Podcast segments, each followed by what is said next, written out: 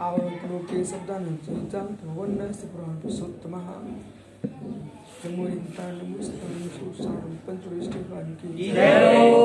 परम पूज्य दिगंबरा चतुर्ल चोर स्वामी की महाराज की समय विस्तार महाराज की जय। आचार्य संघ की जय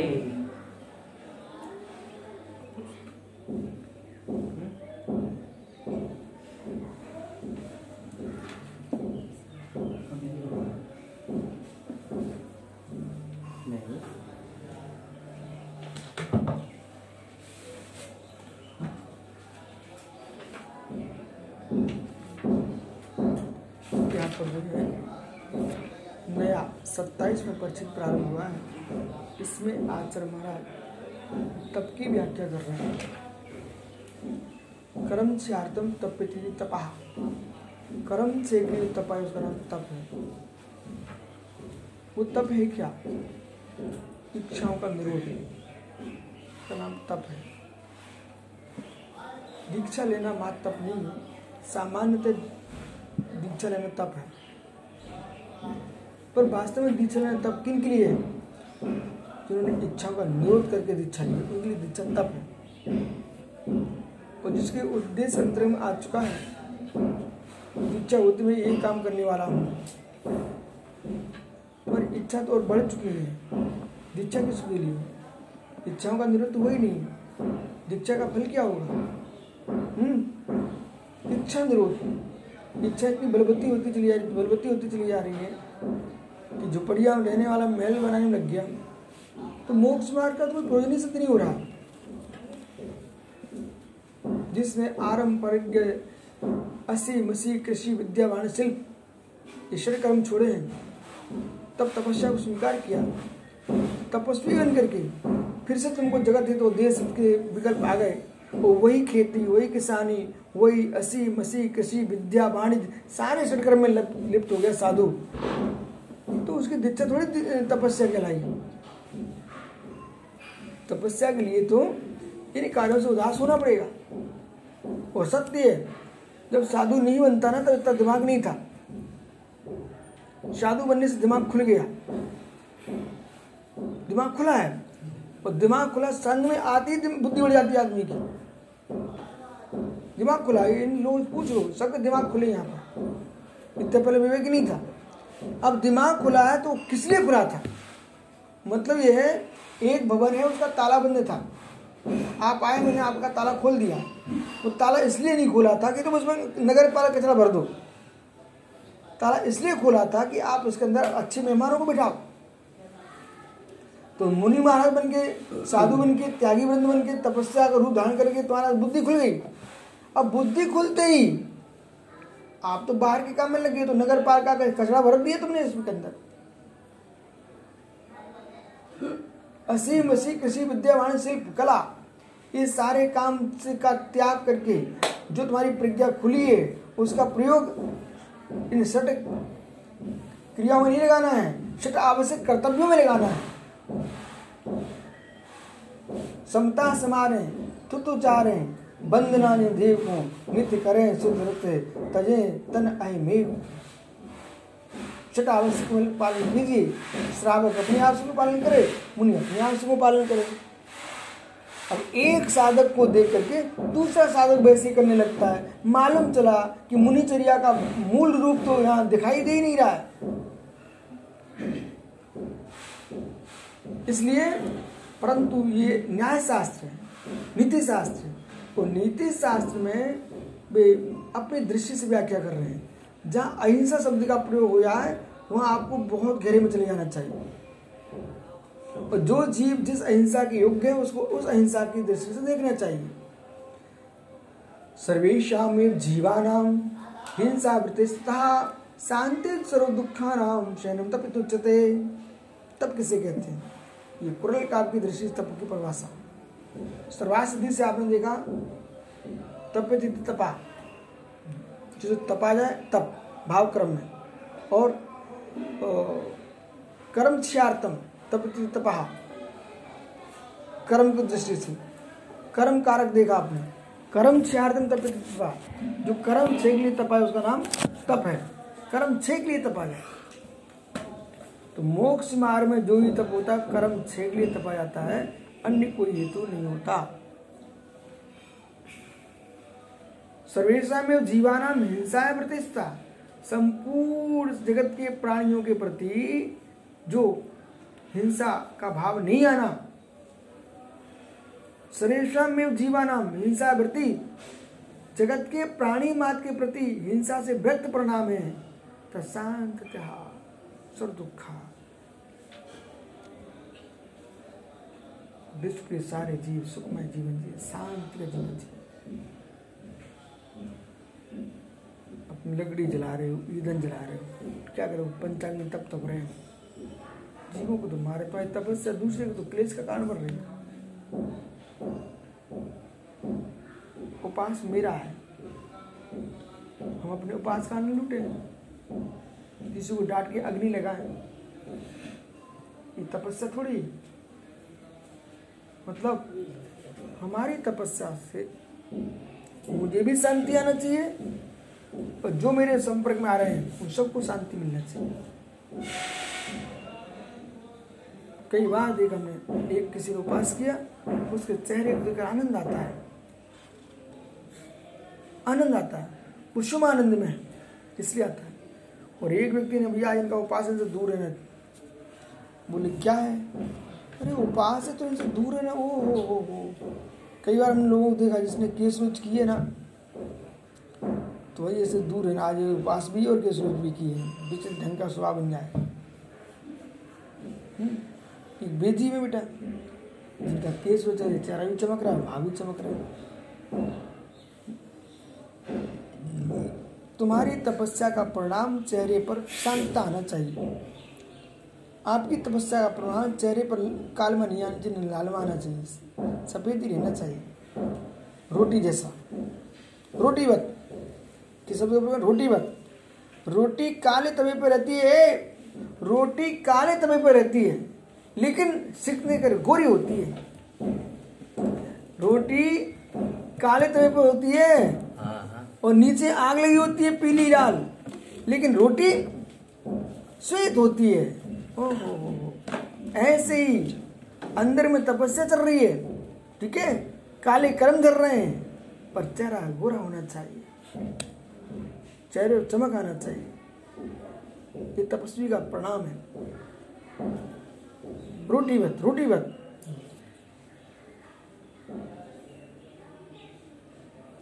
रोटी सफ़ेद हो जाती है।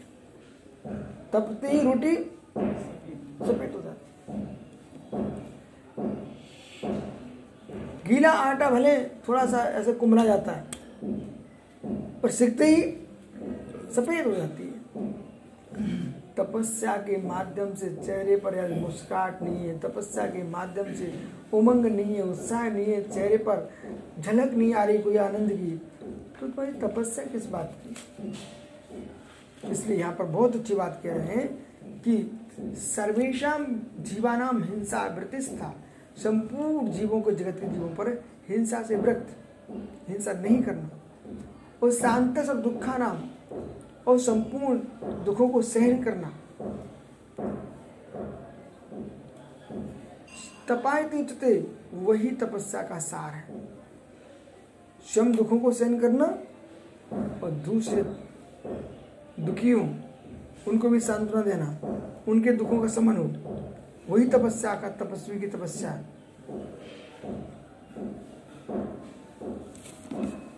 कोई भी कष्ट आ रहा है, उस कष्ट का माहौल मत बनाइए। कोई भी कष्ट आ रहा है, उस कष्ट को तूफ़ान मत मचाइए। कष्ट को शांतिपूर्वक सहन करना। यही तो इच्छा का निरोध है।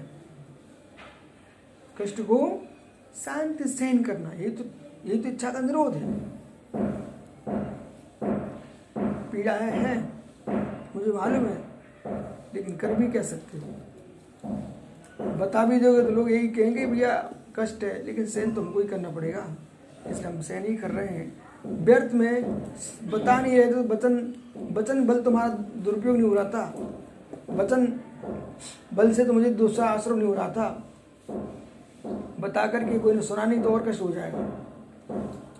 ठीक है इसलिए अपने सहन शांत सहन करने का दुनिया में हल्ला नहीं करने का शेष कल मिलेंगे हो हो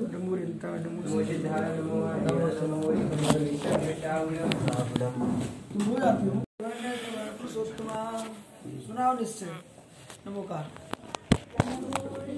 ओहो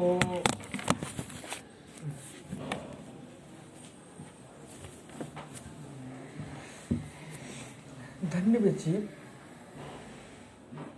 यावत् स्वास्थ्यम शरीर से यावत् सेन्द्रिय संपदा तावत दुक्तम तपा करतुम उर्दक क्या केवल श्रवम जावत जब तक शरीर स्वस्थ है।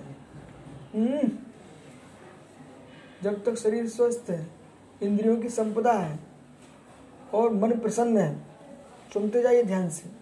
चित्त प्रसन्न है इंद्रियाँ स्वस्थ हैं शरीर स्वस्थ है गदगद भाव है तब तक व्रत धारण कर लेना चाहिए तपस्या धारण कर लेना चाहिए।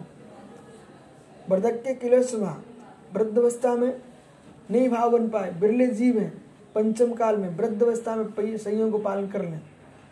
क्योंकि पंचम काल का आदेश है आगम का ये पंचम काल में युवा युवा ही साधु बन रहे हैं। वृद्धावस्था में साधु बन करके और संयम का पालन कर रहे हैं ये महापुण्यात्मा जीव है। हम्म।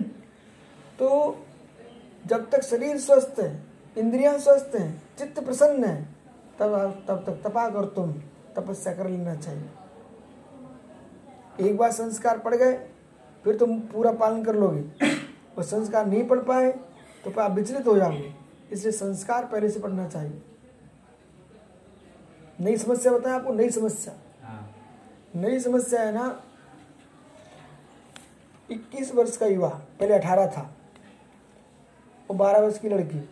अब 16 हो गए और 21 हो गया। अठारह इक्कीस हो गया, ठीक है? अठारह इक्कीस हो गया। तो अठारह इक्कीस हो गया तो अठारह इक्कीस में शादी हो जाना चाहिए। उम्र छोटी है, एक दूसरे में घर में, परिवार में सेटिंग हो जाए। अब तीस साल की बिटिया, चालीस साल का लड़का, सुनते हैं ना आप? अब शादी हो रही है भैया की। तो सास ससुर में पटती नहीं वो घर में मेल मिलाप, क्योंकि इतने ठूट हो चुके हुए या वो आपस में मिलने मेल मिलाप नहीं खा पाता। रिजु अवस्था होती है, समय आता है तो घर में शांति रहती है, एक उम्र का बात। इसी प्रकार से, सुनो ध्यान से विष्णु सागर, आपको समझा रहे, खास करके, कि जो जीव नए नए जो स्कूल से सीधे आए बिना गृहस्थी में फंसे और सीधे आके तुम्हारे पास दीक्षा ले ली। तो इन लोगों को पढ़ने में पढ़ने में मन लगता। क्योंकि सीधे पढ़ते पढ़ते आ गए। ठीक है ना? अथवा जो घर में स्वाध्याय करते थे, ऐसे वृद्ध भी आए तो वे चल जाएँगे अभी वृद्ध अवस्था हमने गौण वृत्ति में रखा। हमें भी इनकी बात कर रहे हैं। यदि ये आए आपके पास और बिल्कुल अध्ययनशील आप हैं, वो अध्ययनशील छात्र हैं तो फिर वो आपके पास मिल मिल जाएँगे। सम्मेलन हो जाएगा, समीकरण बैठ जाएगा। कोई व्यक्ति अधिकारी, कोई व्यक्ति राजमंत्री, कोई व्यक्ति बहुत ऊँचे पद पर है, ठीक है ना? और उसने अपने शासन काल में राज्य किया। ठीक है? ऐसा पुरुष आपके पास दीक्षा लेने आ रहा है तो वह आपको पहले उसको रख करके सम्मेलन बिठाना पड़ेगा। क्यों? आप कुछ भी कहेंगे तो बोले, महाराज जी एक जगह हमने सुना अपने कानों से। बोलिए, हमें डांट रहे इन जैसे हमारे नाती पोते घूम रहे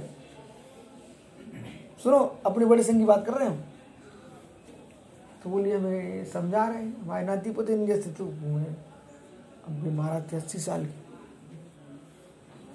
तो अस्सी साल के थे तो पहले आपको उनको रख करके एक दो साल में ये मानसिकता बिठाना पड़ेगी। वो पर्याय तुम्हारी विलीन हो गई। अब यहाँ से आपको शुरू करना पड़ेगा, ठीक है?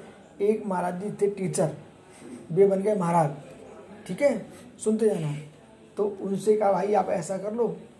बोले, क्या कर लो? अब भी क्या बच्चों को डांटने की आदत थी ना? तो वही टोने बोले, वही टोने बोले। हमने कहा, महात्मा जी, अब आपको पता है, आप टीचर नहीं बचे हो, आप मुरझाए बन गए हो, और आज से तुम्हारा नया जीवन प्रारंभ हुआ है। इसलिए आपको जो है ना यहाँ लोज से बोलना पड़े लोज से रुद्र भाव से। समझे क्या? तो ये बहुत अच्छी बात लिख रहे हैं यहाँ पर कि आपको वहाँ लोच सीखना पड़ेगा और बिल्कुल ढिजू बनना पड़ेगा। साथ में क्या है आप परिवार बना के आए हो, आप घर गृहस्थी को चला के आए हो, आप सबको डांट के आए हो, अब यहाँ दब के रहना पड़ेगा। तो दब के वे रहेंगे जो स्वभाव में नहीं ढल पाए और स्वभाव में ढल जाएँगे तो दबना नहीं पड़ेगा। हमारा स्वभाव भी ऐसे ही। यथायास रूपो हम। यथायास रूपो हम। ठीक है? तपस्या के लिए वो के आठ वर्ष अंतर तो चाहिए। हम्म? बाकी के कोई निश्चित उम्र की ज़रूरत नहीं है। जब बैराग हो जाए, तब दीक्षा ले लो। हम्म? परंतु बैराग हुआ दीक्षा ले लिए। उस बैराग को जीवित रखना। बैराग के बाद पुनः राग न उमड़ पाए। ये विशेष बात है। तपोनूनम महातेजम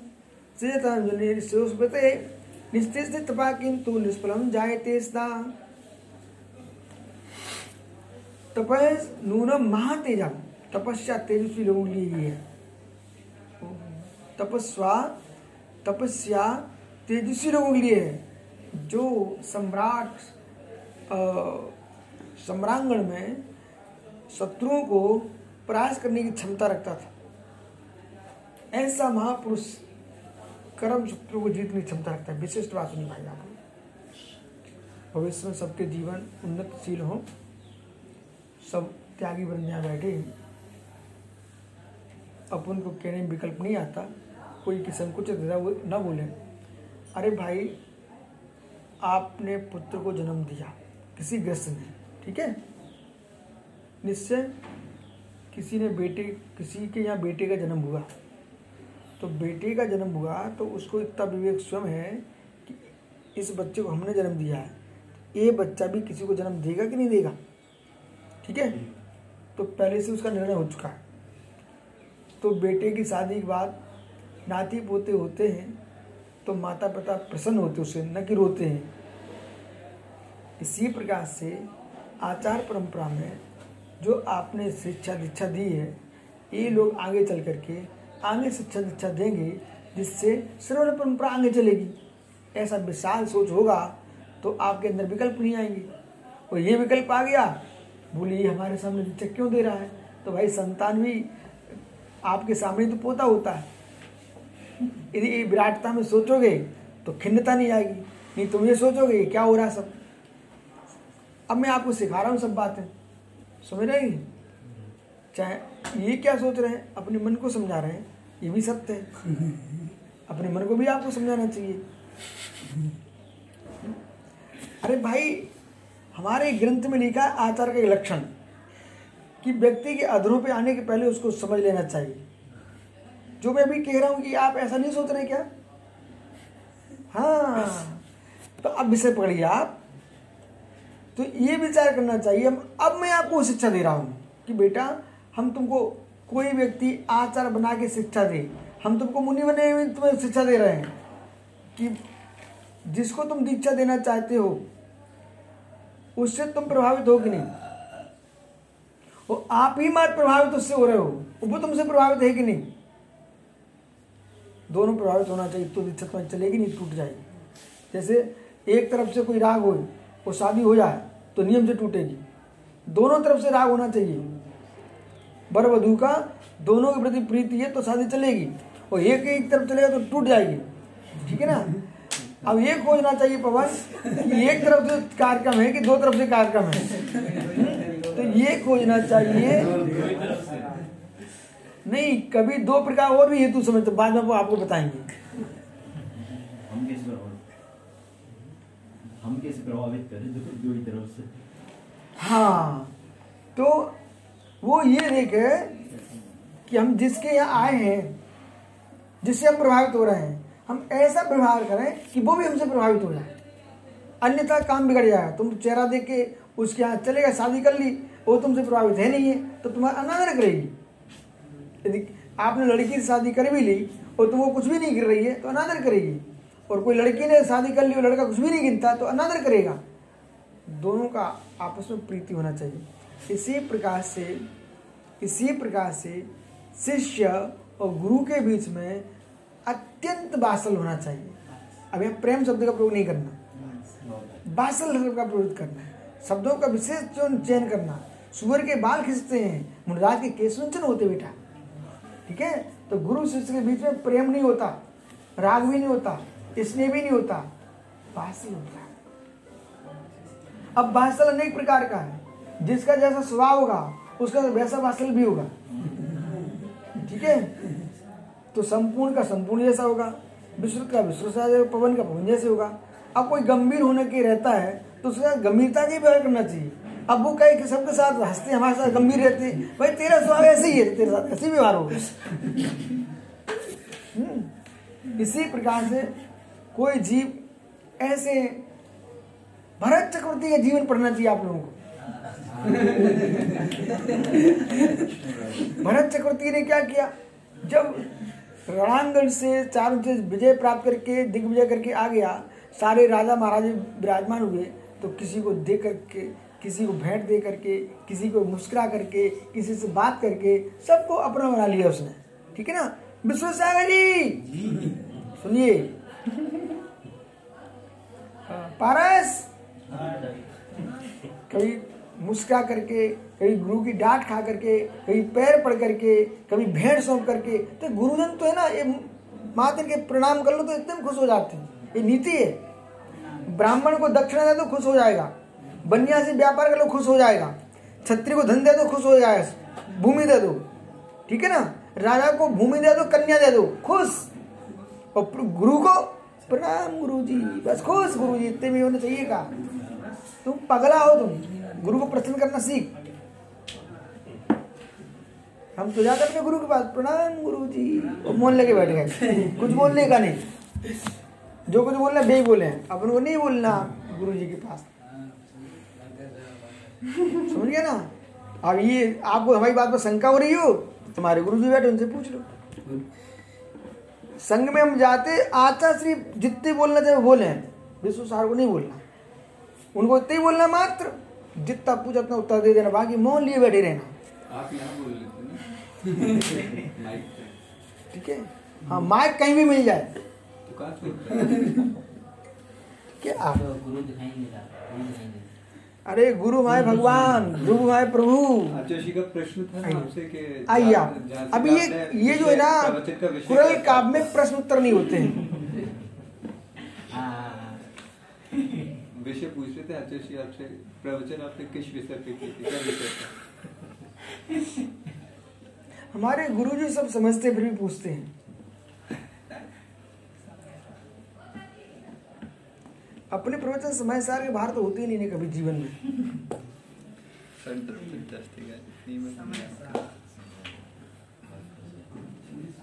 सात तत्व के बारे में कभी प्रवचन नहीं करता। सौ प्रतिशत। आइए। ओ भाई चलो। तपोनूनम महातेजम। ये ये विषय क्या बोल रहे हैं? देखो रवि ऐसे चेहरा करने से तपस्या कोई नहीं कर सकता। एक वो नीरज के पिताजी बैठे हैं, इनके बेटे कमा रहे हैं तो देखो चेहरा देखो, अलग से चमक है। बोले, घर में कुछ है? उसकी चमक, अलग चमकती ना। बोले, काजू वाला सेठ है। जब वो काजू वाला सेठ अपने चेहरा चमका सकता है तो ये सब मुराद सेठ हैं। ये रत्नात्रय के सेठ हैं। ऐसे आदमी को दीक्षा देना, जिसको देख करके लोग कहें कि हाँ कोई आदमी बैठा है। अब तुमने पारस को दीक्षा दी ऐसे बैठो। जैसे कोई ने लू उसको पूरा लूटे ले गया हो अरे लूटे नहीं का भैया गणपति बना दो तुझे। खुश हो गए जी बेटा। जो जिसके चेहरे पर अब देखो विधि सवाल लड़के को चमक रहा उसका चेहरा। हम्म, अब पारस जब भी अभी थोड़े दिन से चमकने लगा नहीं तो बिल्कुल ऐसे। क्या कर रहा बच्चा। अब से जी अच्छा तपस्या जो होती है ना तेज से होती है। तपो नूनम महातेम तस्तन्नेव शोभते तपस्वी जन जो ना तपस्या के लोगों लिए तेजस्वी लोगों लिए होती है। निस्तेजम ताप के निष्फलम जाए थे जिनके चेहरे पे तेज नहीं जिनके जीवन में ओज नहीं उनकी तपस्या निष्फल है। जी गोरा पर महत्वपूर्ण नहीं है तेज महत्वपूर्ण है। भगवंता नमस्कार नमो हरि नमो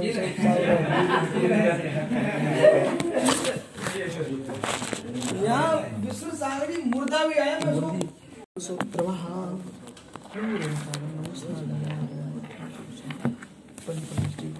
जय हो। आचार्य भगवान दिगंबर वल्लभाचार्य स्वामी की जय। हो। विराट की जय हो। जय हो परम पूज्य आचार्य महाराज की जय हो आचार्य संघ की जय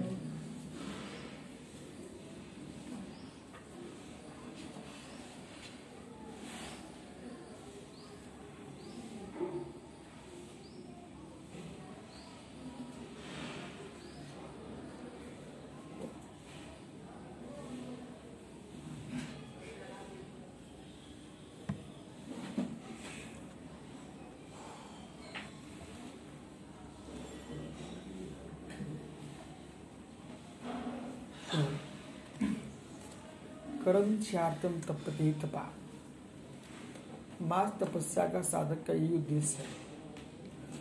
कर्म छेक लिए तप है उसका नाम तप। वो तप एक नहीं, बारह है। बारह तपों में अनुशासन भी है। बारह तपों में अनुशासन है। बारह तपों में विज्ञान है। बारह तपों में आयुर्वेद है। बारह तपों में न्याय है, बारह तपों में नीति है। तपस्वी की भाषा, तपस्वी का भाव अज्ञान में हो, ये तपस्वी की पहचान नहीं है।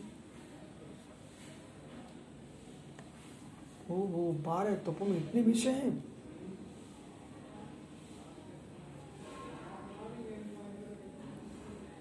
अंतरंग तपों से मिलिया मात्र बहिरंग तपों को ही आप मात मत दो। अंतरंग तपों से मिलिया प्रायश्चित। आत्मविशुद्धि आत्मविशुद्धि आत्मानुशासन। अनुशासन सिखा रहा तप अपनी भूल को भूल मान करके और गुरु के पास जा करके प्रायश्चित लेने जाना। कितना अंतरंग का, कितना अंतरंग का निर्मल भाव है। आत्म अनुशासन के अभाव में कोई भी साधक प्रायश्चित नहीं ले सकता। वही प्रायश्चित ले सकता है जिसने अपनी आत्मा पर अनुशासन किया है। प्रायश्चित ले रहा है। आत्मानुशासन कल्याण दृष्टि, भारत में कल्याण दृष्टि। तप से निर्जल तप से निर्जल संभव होता है। अरे, किस विधि से होता है, इसे समझो ना। आत्मशुद्धि। अपनी गलती को स्वीकार कर लेना छोटी तपस्या नहीं, उपास कर लेना सरल है। अपने दोस्त गुरु से बता देना कठिन है। इसलिए बहिरंग तप है उपवास उपवास में ठीक एक दिन का भोजन छोड़े सकता दुनिया देख लेगी। उसमें किसी को गलती पता नहीं चली। उपराशित ने अपनी गलती गुरु से भूला है। इसलिए तब में अनुशासन। कितना गहनतम अनुशासन आत्मिक अनुशासन, दृढ़ता का अनुशासन, निश्चलता का अनुशासन, खाली होने का अनुशासन, खाली हो गया। प्रायश्चित लेते ही आदमी खाली हो जाता है। जैसे लाइट का बाहर टूट गया तो अंधकार हो गया बाहर कमरे में। कनेक्शन यहाँ पर था। अंधकार। जैसे कनेक्शन जोड़ा, पुनः प्रकाश। ऐसी व्रत भंग किया तुम्हारा कनेक्शन टूट चुका है। विशुद्धि से। दोष लगते ही कनेक्शन टूट चुका विशुद्धि से। बेटा कुश, अंकुश, कभी अपने गुरु से पलट के जवाब मत देना बेटा। गुरु से मतलब विशुद्ध सागर मतलब नहीं मात्र। अपने ज्येष्ठ हैं, पूज्य हैं, जवाब नहीं देना गलती नहीं है तब भी सुन लेना। कुछ दिन बाद वे स्वयं आपसे क्षमा मांगे कि बेटा, ये गलत, हमने डांट दिया आपको। आपकी गलती नहीं थी और जहाँ तुमने कोशिश की अपने दिखाने की, हम सही है, हम सही हैं। तुम कितने सही रहोगे? क्योंकि डांट के काल में बोलोगे तो भाषा बिगड़ जाएगी। जैसी भाषा बिगड़ेगी, जिनके भाव आपके प्रति बहुत अच्छे थे, उनके भाव बिगड़ जाएँगे आपके प्रति। क्योंकि आप अपने गुरु के मोह लगे हुए कभी नहीं। जितना सफ़ेद चेहरा दिख रहा है गोरा कितने बेटा अनुशासन तुम्हारा गोरा रहेगा। फिर तुम देखना लोग पूजा नहीं चाहिए, लोग आस्था चाहिए। जाने लोग पूजा नहीं चाहते, लोग आस्था। लोग आस्था की पूजा तो अपने आप होगी ना। तुम पूजा चाहते कि पूज्य बनना चाहते हो। और पूजा चाहते हो तो चाहते रहो उपद्रव के काम करते रहना। हम जैसे लोग ठोकते रहेंगे। और पूज्य बनना चाहते तो कुछ भी नहीं करोगे। हम जैसे लोग भी तुमको आस्था से देखेंगे। अंकुश से मतलब हमारा सबसे कहना है, नहीं, आप सोचो कि एक आदमी को समझा रहे उसमें अवरल भी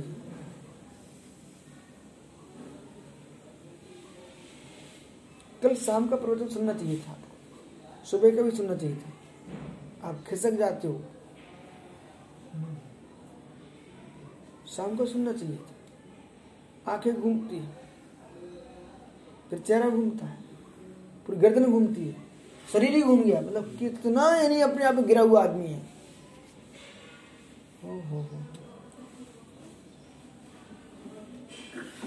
प्राशित आत्मानुशासन, बराबर? प्राशित के कितने भंग हैं? विनय। विनय, अंतरंग तप। है विनय, अंतरंग तप। है विनय, अंतरंग तप? तो आपने विनय की। वहाँ भैया ने नमस्ते किया। आप सबके चेहरे घूम गए। उन्होंने आपको जीत लिया।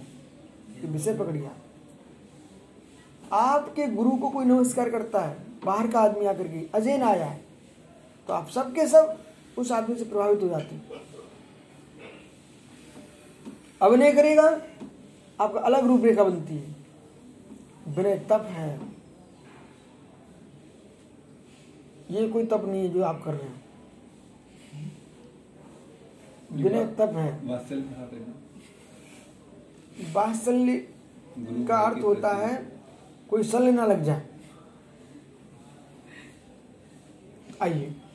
विनय अनशन आपने किया, उनोदर किया, बहुत अच्छी बात है। उसकी महिमा भी गाते थोड़ी देर से। कल गाएगी अभी इतनी समझ, विनय तो विनय करते ही सुशीलता टपकती है।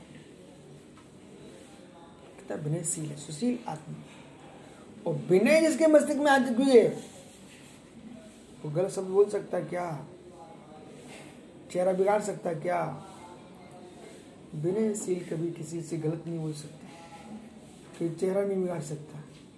विनयशीलता से सुशीलता का प्रसार होता है। तब। तब चल रहा, तब। अनुशासनशीलता कर रही है। विद्वान की पहचान विनय है। विद्वान की पहचान विनय है। सभा में हास्य ने गुरु के पास बैठ करके पैर नहीं फैलाने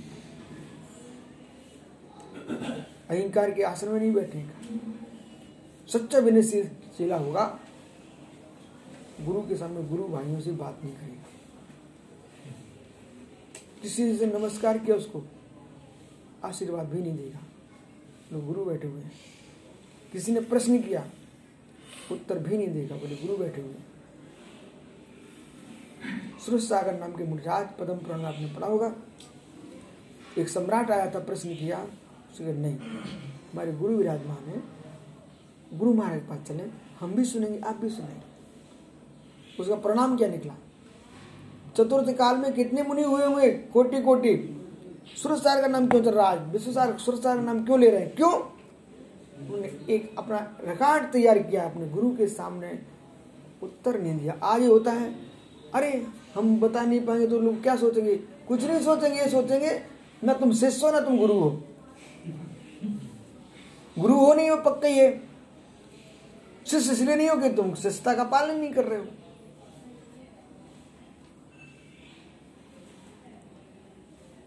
चौबीस घंटे शिष्यों को डांटने गुरु का धर्म नहीं है। शिष्य करे उपद्रव मध्यस्थ हो जाओ। जब तक समझाएँगे, तब तक खुश है तेरे ऊपर। फिर जब देख रही समझ में उसको आ ही रहा है मध्यस्थ। वो आप देख लेना। अपने प्रणाम खराब क्यों करो? शांत। विनय। देखता हूँ कौन नमूना बन के निकलता। अभी तक तो नहीं निकल पाए। हम क्या चाहते हैं? कुछ नहीं चाहते। निगाहें नीचे रहे। प्रणाम ऊपर रहे। सच्चा शिष्य की पहचान है। सच्चे शिष्य की पहचान है। निगाहें नीचे प्रणाम ऊपर। निगाहें नीचे रहे। निगाहें नीचे रहनी। ज़रूर तुम ऊंचाइयाँ पकड़ो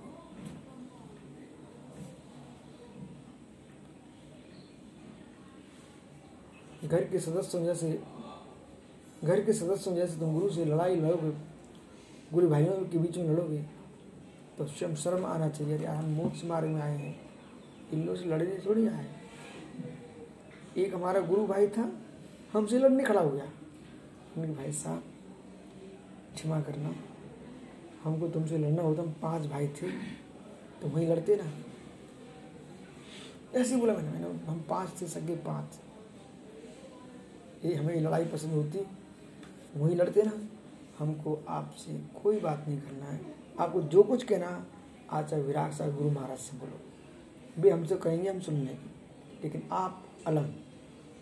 हम लोग संस्कृत में बात करते थे। अलम।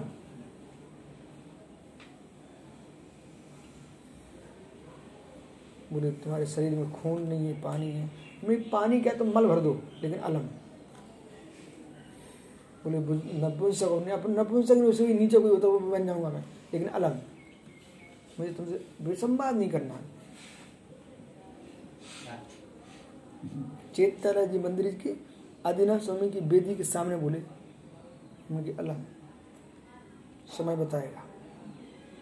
आठ दिन बाद उन्हीं विशुद्ध चांग को फिर समझाया। तब आँखों में आँसू थे उनकी।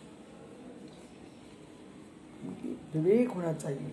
ओ भाई, कल मिलती है आपको। विनय तक पहुँच गए ना?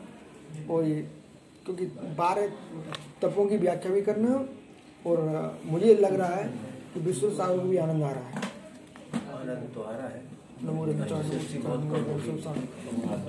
आनंद। अलम। अलम। तमोरंता नमोस्ता नमो पंच परमेष्टि भगवान की परम पूज्य आचार्य भगवान त्रिलक्षा स्वामी की जय विराट स्वामी महाराज जय इन सब विस्तरण जय आचार्य महाराज जी महाराज। जय आचार्य संघ की जय उनको बोलो यशोदा जी को। क्या पढ़ना छोड़ दिया राम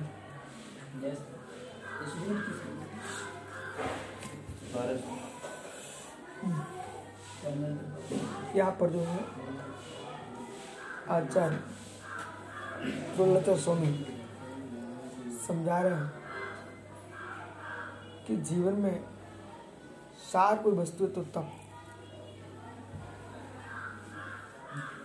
और जो तप अंतरंग है वे आपको सारी सिद्धियाँ दे रहे हैं, सारी व्यवस्था दे रहे हैं। तपस्वी तपस्या को समझ ले। अलग से कोई चरणानुग की और कोई व्याख्या की ज़रूरत नहीं है। तप में ही सारे अनुयोग भरे हुए हैं। प्रायश्चित में पूरी दंड संहिता भरी हुई है। विनय में विनयशीलता भरी हुई है। अनुशासन। विनय अंतर तपस्या है। आत्मगुण है। अंतरंग जो तप है आपको लगता है मैं किसी से झुका रहा हूँ? सिर नहीं झुका रहे हूँ? पर मान झुक रहा है।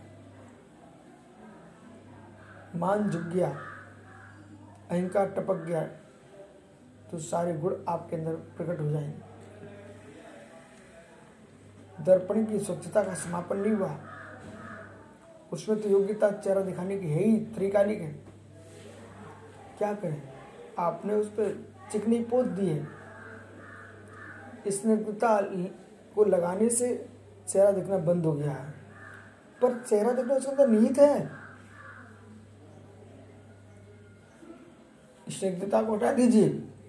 वही दर्पण तुमको चेहरा दिखाएगा। ऐसे जितने जीव जगत में हैं, ये सब अनंत ज्ञान संपन्न है। मोह समृतम ज्ञान स्वभाव अनुलभते नहीं। ये मोह से समृद्ध ज्ञान है। इसे स्वभाव को प्राप्त नहीं हो रहा है। और जहाँ दृष्टि गई है, ऊपर सोच नहीं उठता उसका। किसी का किसी का वियोग हो जाए, उसे उसे उसी के बारे में सोच रहा उसे ये निर्णय नहीं कर पा रहा कि मृत्यु होना तो नियत है। हम भी जन्मे हैं, यहाँ पर मेरा जन्म हुआ है तो मर के ही तो आए हैं। जो हम यहाँ जन्मे हैं, मर के ही तो आए हैं। तो ये तो वियोग हम करके ही तो आए हैं। संयोग यहाँ हो गया है। फिर यहाँ वियोग हो गई। तो जो हमारे सामने जिनका वियोग हो चुका है, ये कोई नई बात नहीं हुई है। लेकिन क्या करें? मूल समृतम ज्ञान। राग उमड़ता है, द्वेष उमड़ता ना? व्यक्ति कुछ भी दिखाई नहीं देता, समझ में नहीं आता। कैसा बुद्धि कुंठित कर देती है।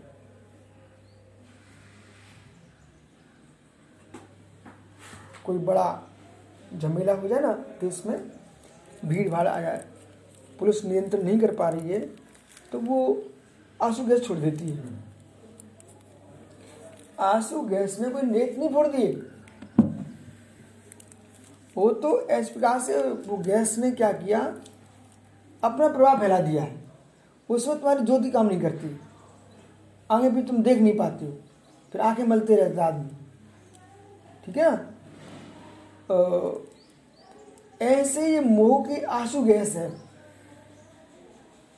वही गैस का प्रभाव समाप्त हो जाता है, फिर आदमी अपने आप जैसो का तो हो जाता है। ऐसे ही किसी के पिता की मृत्यु हो गई। कुटुंब में कोई का मरण हो गया। जब मुँह में रहता ना तो दिखता आप घर में कोई बचे ही नहीं, कुछ नहीं बचा। और धीरे धीरे वो दो चार दिन सो लेता है, भोजन पानी कर लेता है, उसके मुँह की आँसू गैस कम हो जाती है फिर उसको सब दिखने लगता। ऐसा ही अब अभी जैसे कि पवन है। अब इसमें इनको आँसू गैस का गोला छूट गया है। इनको घर ही घर दिख रहा, घर ही घर दिख रहा, घर ही घर दिख रहा। वहाँ जाएँगे, दो चार दिन रहेंगे, गोला ठंडा हो जाएगा। फिर सोचा, चलो संग में चलना चाहिए। फिर संगे संग दिखेगा, फिर संगे संग दिखेगा। फिर यहाँ का गोला समाप्त हो जाएगा। तो फिर वस्तु स्वाद झलकेगा ये परम सत्य है। जब राग मरता ना जीव को कुछ भी दिखाई नहीं देता। एक की दशा नहीं, जगत की दशा है। सबको पता रहता है, ऐसा काम करूँगा, मेरा अपयश फैलेगा, ऐसा काम करूँ, मेरा अहित होगा, ऐसा काम करूँगा, मेरा शरीर नष्ट होगा, ऐसा काम करूँगा, मेरी इज़्ज़त समाप्त होगी, मेरा ज्ञान से सब पता रहता आदमी को। पारस। फिर भी क्या कर सकते हैं? कोलू का बैल है वहीं घूम रहा है। पट्टी आँखों पर है। कोलू का बैल बेटा क्या कर सकते हैं? सदगुरु समझा रहे हैं। और सुबुद्धि हो तो समझ में आए।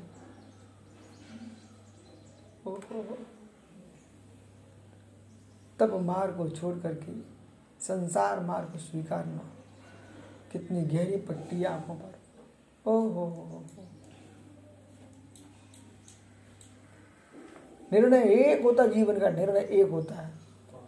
मोक्ष मार्ग, मैंने चुना, मैं चुनूँगा शेष सहचर हैं, सहकारी द्रव्य हैं। कार्यकारी तो मेरा निज का परिणाम है। वो निज का परिणाम भी वायरस से रहित होना चाहिए।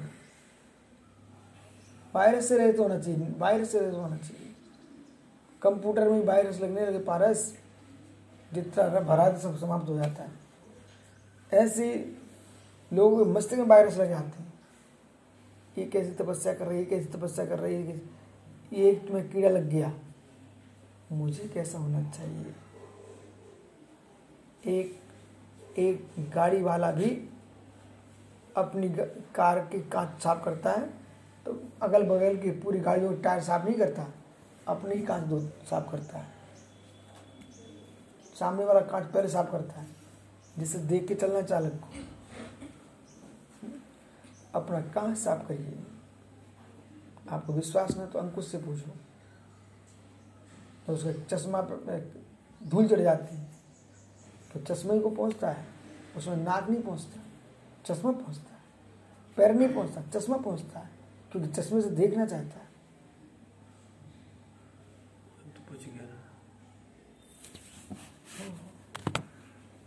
क्या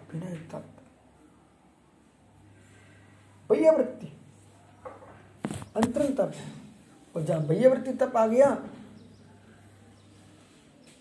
मित्रता कहने की ज़रूरत ही नहीं बिना मित्री भाव के भयवर्ती हो नहीं सकती और मित्री भाव नहीं है हाथ पैर टोड़े के और आ जाएगा मित्री भाव है तो दुख दूर करेगा मुझे रोज कहते भैया भक्ति करो भैया भक्ति हम जाओ ये तो अंगे नहीं छोड़ेंगे। वही भैया भक्ति अब जाओ। अपने आप कहते भैया।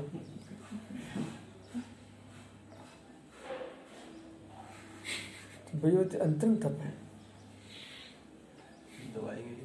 आत्म सिद्धि। कितना गहरा तप है ओ हो दूसरे गुणों में कितनी प्रीति है। स्वयं स्वस्थ है, वही तो ये कर सकता है। तो मेरा रत्नातंत्र स्वस्थ है, इनका भी स्वस्थ रहे। हाथ पैर लगाने का उद्देश्य नहीं है, इनका रत्नातंत्र स्वस्थ है डबल निर्जा कर रहा वो तो।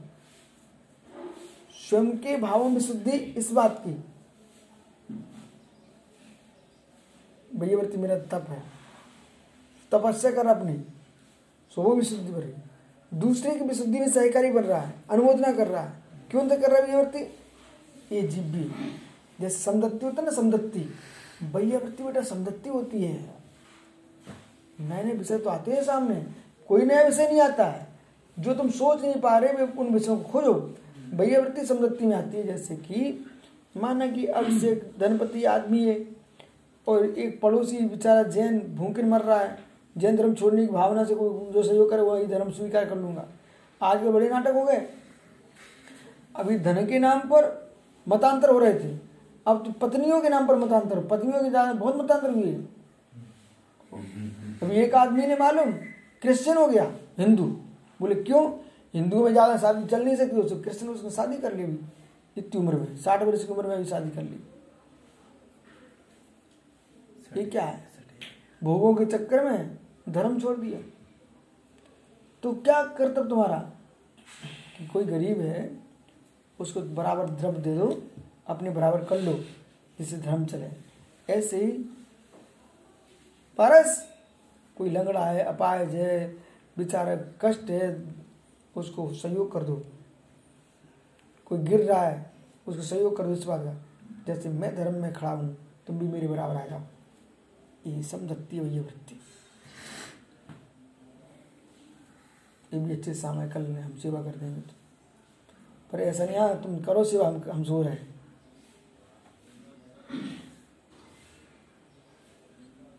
सोना भी वही वृत्ति।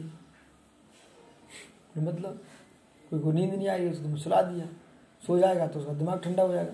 दिमाग ठंडा हो जाएगा तो अपने साधना में लग जाएगा। और सोएगा नहीं तो पागल हो जाएगा। पागल हो जाए तो साधन छूट जाएगा। सुलाना भी वृत्ति। है पर भैया वृत्ति में इसका ध्यान रखें। कि भैया हमारी भी हमारी भी रक्षा होती है। ठीक है? स्वाध्याय। अंतिम तप है। अंतिम तप है स्वाध्याय। जिससे प्रज्ञा का प्रशस्ता हो, ज्ञान की वृद्धि हो, धर्म की प्रभावना हो, अशुभ परिणामों से रक्षा हो इसे स्वाध्याय करना चाहिए।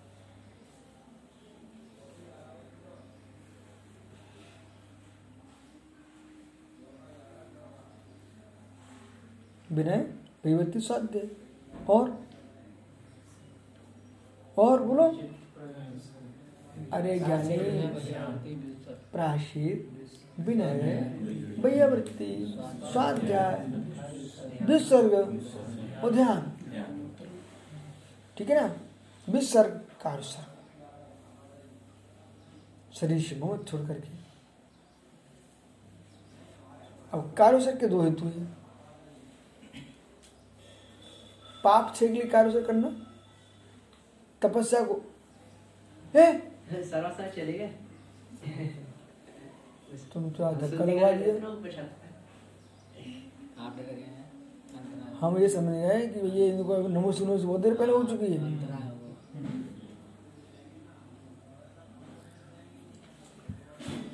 कारण से हेतु समझो। तपस्या बढ़ाने के लिए कार्य किया जाता है और पाप छेक लेकर तप कार्य किया जाता है। जो हमने अनादिकाल से असंयम सेवन किया, जीवों का विघात किया कोटि कोटि अपराध किए खोटे खोटे प्रणाम किए, उन सब तुरंत कार्य करना चाहिए बेटा। ये देर मत लगाओ कि मैं गुरु जी से प्राश्चित लेने जाऊँगा। जो तुमसे अपराध हुआ तुरंत वहाँ कार्य कर लो। इसका मतलब ये मत समझना कि हमें प्राश्चित हो गया मेरा। प्राश्चित पूरा नहीं हुआ तुम्हारा? वहाँ कार्य करो, मैं इसका प्राश्चित गुरु से लेने जाऊँगा और फिर लेने जाना। यहाँ पर भगवान त्रोलाचार्य स्वामी तो कुरेल काब्जी ग्रंथ में सत्ताईसवें परिच्छेद में तब की व्याख्या करते समझा रहे हैं कि सारे जगत के जीव तपस्या धारण क्यों नहीं करते? ऐसा लगता है। इन विचारों के लिए ऐसा भाव आया कि सभी तपस्या धारण कर लेंगे तो इनको चर्या कौन कराएगा? इनकी सेवा कौन करेगा? इसलिए ये लोग दीक्षा नहीं ले रहे हैं। इनको यही सौभाग्य मिलता रहेगा ये तपस्वियों की सेवा करते रहेंगे पर मान धन्य वे हैं जो तपस्या कर करके अपना आत्मा कल्याण कर रहे हैं।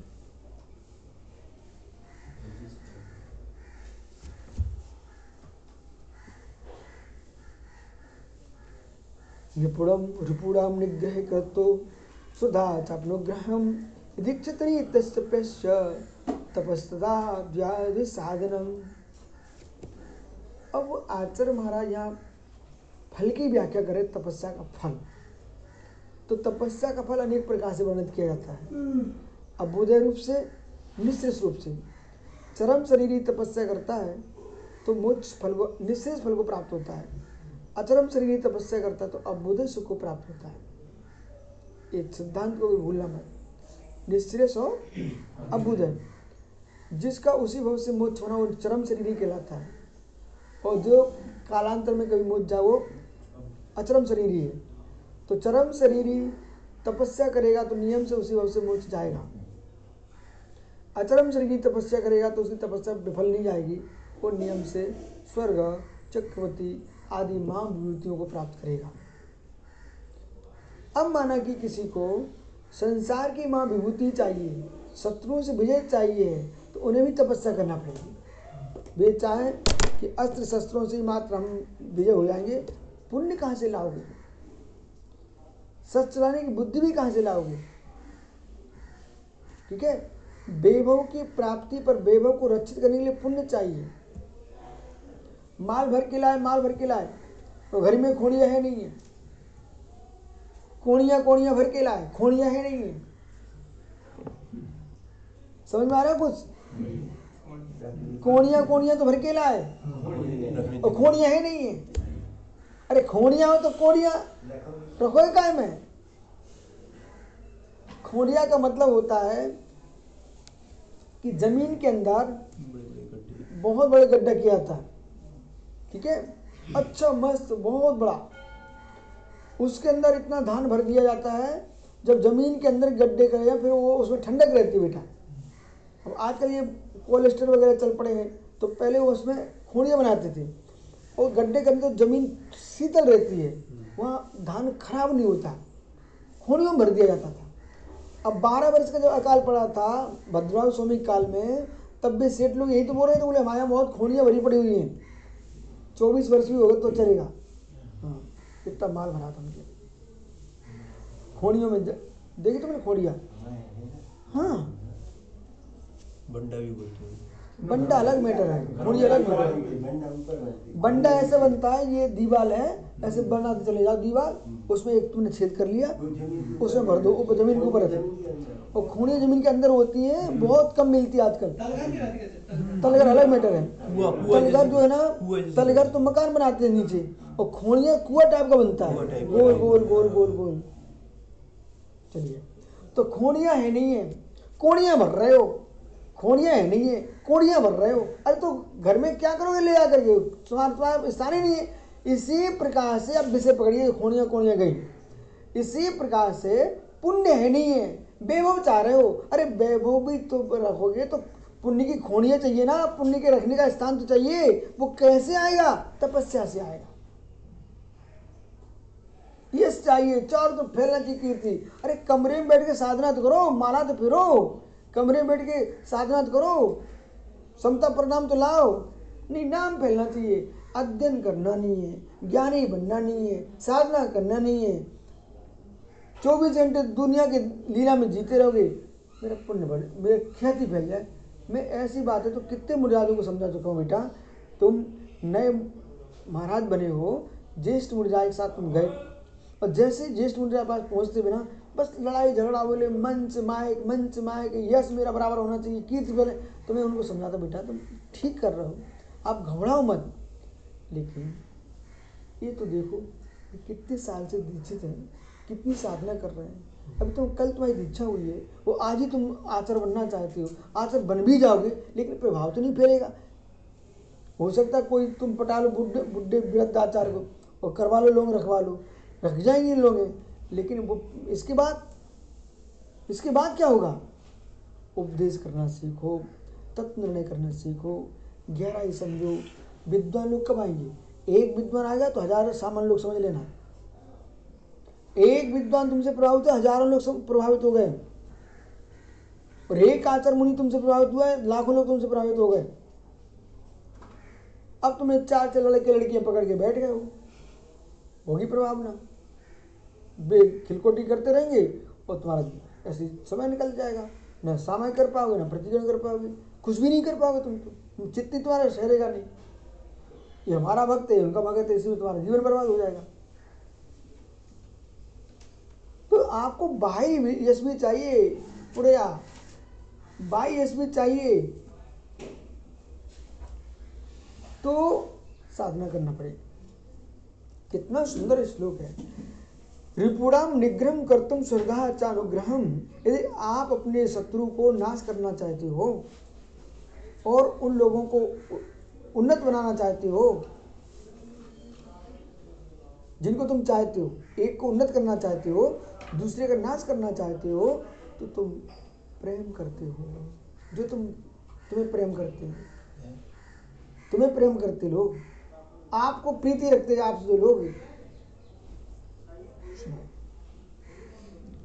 इनको तुम बढ़ाना चाहते हो, इनको तुम गिराना चाहते हो, ठीक है ना? ये तुमसे प्रीति करते हैं। बेटा, ये सब याद रखो। ये शक्ति कहाँ से आई तुम्हारे पास? वही तपस्या का फल है। कोई तुमसे प्रेम करता है? किसी को आप पराजित करते हो? किसी को आप वृद्धि करते हो? उन सब में आपका स्थान ऊँचा रहता है। ये तुम्हारी पूर्ण तपस्या का फल है तपस्या कौड़ी भर नहीं है। भर रहे खोड़ियाँ कैसे भरोगे? मित्र, पुण्य का तो नहीं है कौड़ी। पुण्य की तो नहीं है कौड़ी भी। इसकी चाहते खोड़ी। मारसा पुत्र। पुण्य की नहीं है, फूटी कोड़ी। यश की भरना चाहते तुम खोड़िया। नहीं भरी जाएँगे मात्र सोचते रहो।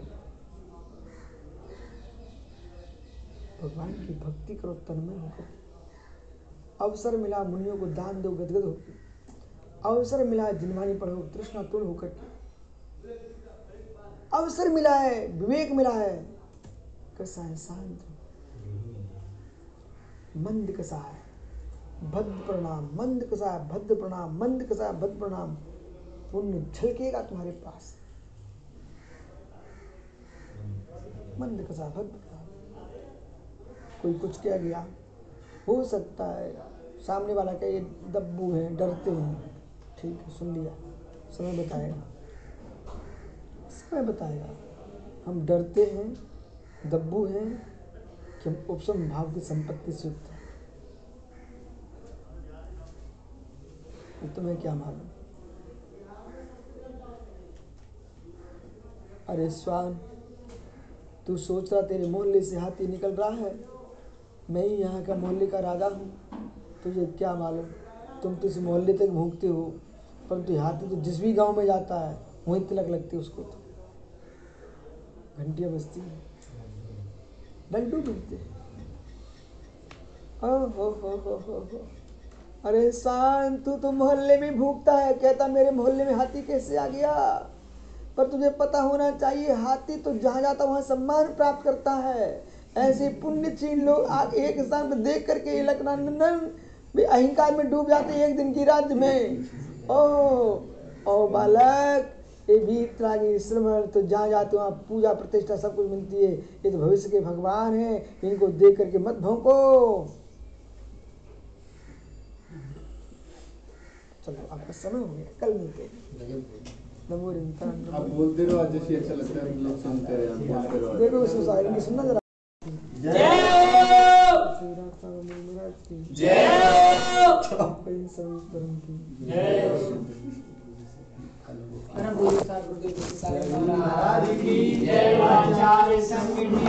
हो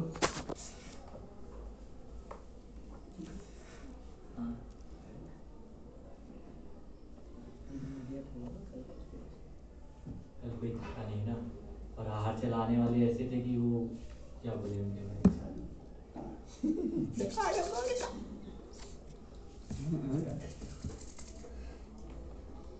यहाँ पर जो है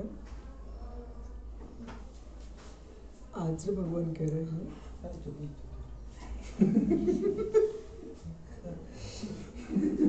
त्रिवल्लाचार स्वामी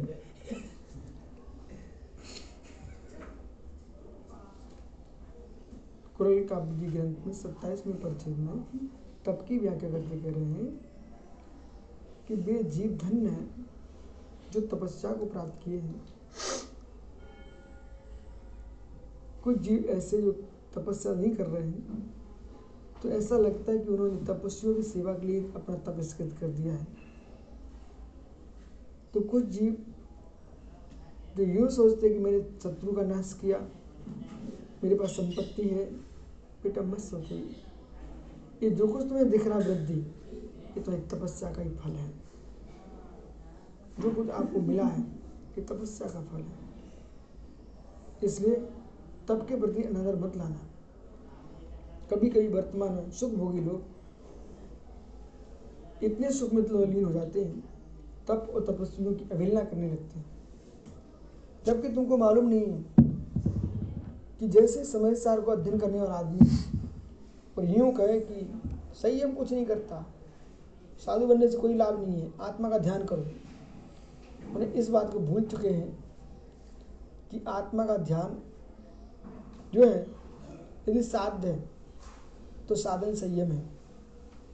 और जिसने ये लिखा है ग्रंथ, शुद्धात्मा का ध्यान करो। और यूँ कहा कि द्रव संयम से कुछ नहीं हो रहा है, उसकी पूरी बात पहले समझो। लिखने वाला था कौन वो? कम सुशीलम। तय हो सुशील संसार प्रवेश से। अशुभ कर्म सुशील है। शुभ कर्म सुशील है। ऐसा मानने वाले जगत में बहुत है।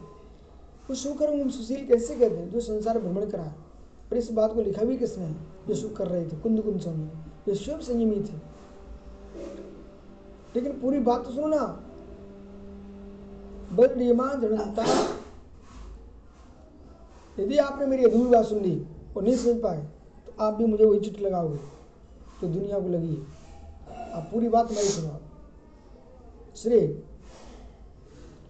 बल डियमान दृढ़ता श्रीराम तवा चुक बनता परमट वैराज्य तिड़ वर्ण दंती पारस, धर तो जो जीव ब्रज संयम को पालन करते हैं, ब्रजशील का पालन करते हैं, वे निर्वाण को प्राप्त नहीं करते।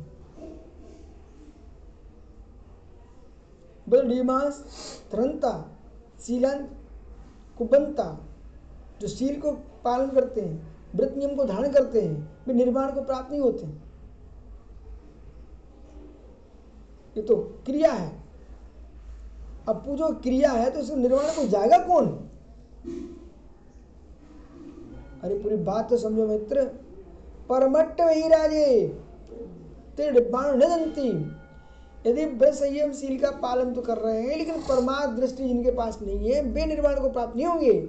लेकिन जब भी निर्वाण को प्राप्त होंगे परमार्थ दृष्टि वाले होंगे, वे वे होंगे जो ब्रज संयम शील का पालन कर रहे होंगे। बिना ब्रज संयम शील के पालन के बिना निर्वाण नहीं मिलता। लेकिन मात्र जो जीव ब्रज संयम सालन के पालन करने में तो तल्लीन है, भाव, विशुद्धि सम्यक तो आदि गुणों से अही रहित हैं। परमार्थ पर कोई लक्ष्य नहीं है। ऐसे जीवों को कथन कर रहे हैं कुंदकुर स्वामी कि परमार्थ पूरक, निश्चय पूरक, अंतरंग दृष्टि को विशुद्ध बनाते हुए इनका पालन करोगे तो आप इनसे मुक्त जाओगे अब मानो किसी ने सीधा बोल दिया संयमशील पालन करने से मोक्ष नहीं होता है।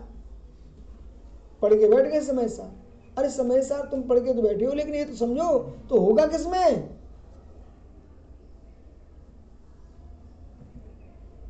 आग भात नहीं है बटलोई भात नहीं है पानी भात नहीं है माँ सब बात मानते हैं पर भात बनता किससे? चावल से। चावल से मिलता उपादान दृष्टि पर चावल से बनने के लिए और कुछ चाहिए कि नहीं चाहिए? समझ रहे कि नहीं? इसी प्रकार से आत्मा के परिणामों की निर्बलता से मुक्त मिलता है। आत्मा के परिणामों की निर्बलता बनती किससे? इसलिए मुमुक्षु मंडल में कोई वो नहीं है वो बात इतना कर बैठे उपेय पर ध्यान है उपाय पर ध्यान नहीं रह रहे। और बिना उपाय के उप, उपाय के उपेय की प्राप्ति होगी नहीं। इसको दूसरी भाषा में कहें आपको मार्ग और मार्ग के फल दो बातें होना चाहिए। आप मार्ग के फल की बात करते हो मार्ग की बात नहीं करते। कितनी ऊँची ऊँची विद्वान बातें कर लें बिल्कुल सिद्धालय की बात कर दें लेकिन लास्ट में तुम्हारे भेष पर बातें ना। मुझे आप वहीं खड़े मिलती हो। वहीं खड़े मिलती हो। इसलिए बिना संयम के कल्याण नहीं हो सकता।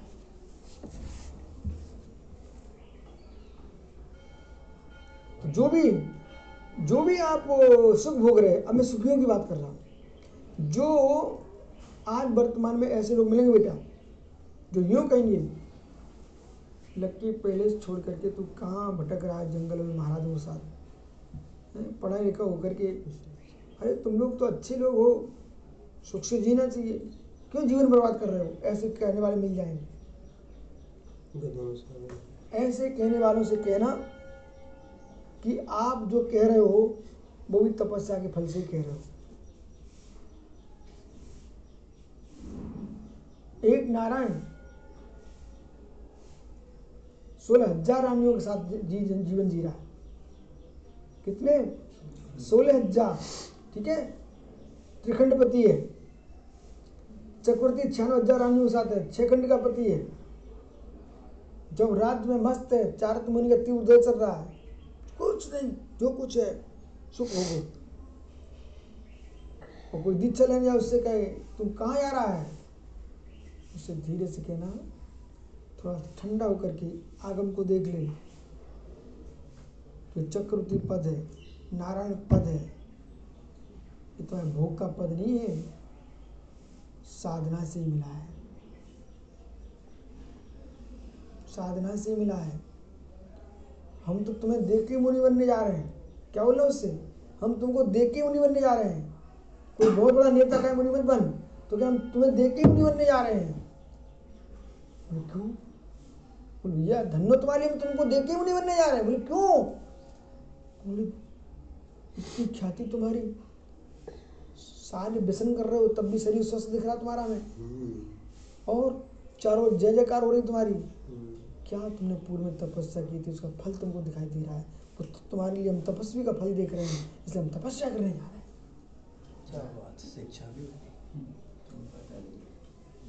ऐसा बोलना सीखो बेटा। आप लोग प्रवचन नहीं सुनने जा जाओगे ना तो बहुत बड़ी कमी कर रहे हो। ठीक है। लेकिन की तपस्या ना वो वो मैटर बाद में तुमने निवारण बंद कर लिया था इसलिए तुम नारायण बने हो। लेकिन की तो तपस्या ना तपस्या के फल से तपस्या के फल से मिला है। कर लो तुम निदान कुछ भी मत करो। निदान कर लो हमारे पास छियानवे हज़ार आनी होने चाहिए तपस्या मत करना। नहीं हो सकता कोई निदान फल ही नहीं दे सकता। ऊँचे पद पर जाने वाला और नीचे निदान करेगा तो मिलेगा। जिसको मोच जाने की सामर्थ्य थी वो संसार का सुख मांग रहा है, वो मिल गया। ठीक है? तो निदान जो किया है, वो नीचे क्यों किया है? ऊपर का नहीं किया। इसलिए जब भी कोई कहे, बेटा, सुख भोगो, बोले, तुम्हारे सुख के लिए तो तपस्या करने जा रहे हैं। फिर जब तपस्या से ये संसार का सुख मिल पाया, तब तपस्या से मिला है। तो मोक्ष बिना तपस्या कैसे मिल सकता है? फिर से बोलना हम तुम्हारे सुख के लिए नहीं आ रहे वास्तव में तो मोक्ष के लिए आ रहे सर्वेशा कामानां। पुण्य में उत्कृष्टता सुशुद्धौ साधनं तपा। अते तपस्यार्थं यतन्ये सर्वो मे सर्वेषां मे कामानां सुशुद्धौ साधनं तपा। सर्वेषां कामानां, संसार के जितने काम हैं लौकिक हो, परमार्थिक हो, चक्रवर्ती भी जब युद्ध के लिए जाता है, वो विजयात गुफा में प्रवेश करता है, महात्मा संकल्प से आ गई थी आठ उपवास करता है, आठ उपवास। कोटी शिला उठाता है, नारायण, वहाँ बैठ के आठ उपवास करता है, आठ उपवास। उपवास करने के बाद फिर उठाता है कोटी शिला को। कोई भी त्यागी वृत्ति एक उपवास कर लो उसमें तुम्हारी सबकी श्रद्धा दौड़ती है। श्रद्धा दौड़ती है अलग से। चलो भैया उपवास किया चलो अपन सेवा कर रहे हैं। तो आठ उपवास करने के बाद। आठ उपवास करता सीधे जा करके वो आठ उपवास जब पूरे हो जाते हैं फिर उठाता वो। फिर तो कुछ न करके करना होगा हाँ फिर तो पालना करके करेगा ना। पालना करेगा फिर से लौटाएगा पालना करे फिर सलाह उठाएगा ठीक हो गया तो। ताकत चाहिए ना। सुशुद्ध तो सर्वेशा कामानम शुद्ध साधन तप। संपूर्ण कार्यों की सिद्धि के लिए सुतप है। चाहे लौकिक हो चाहे परमार्थ हो। भूख हड़ताल करते कि नहीं नेता लोग? वो, वो जो है ना लौकिक तप है।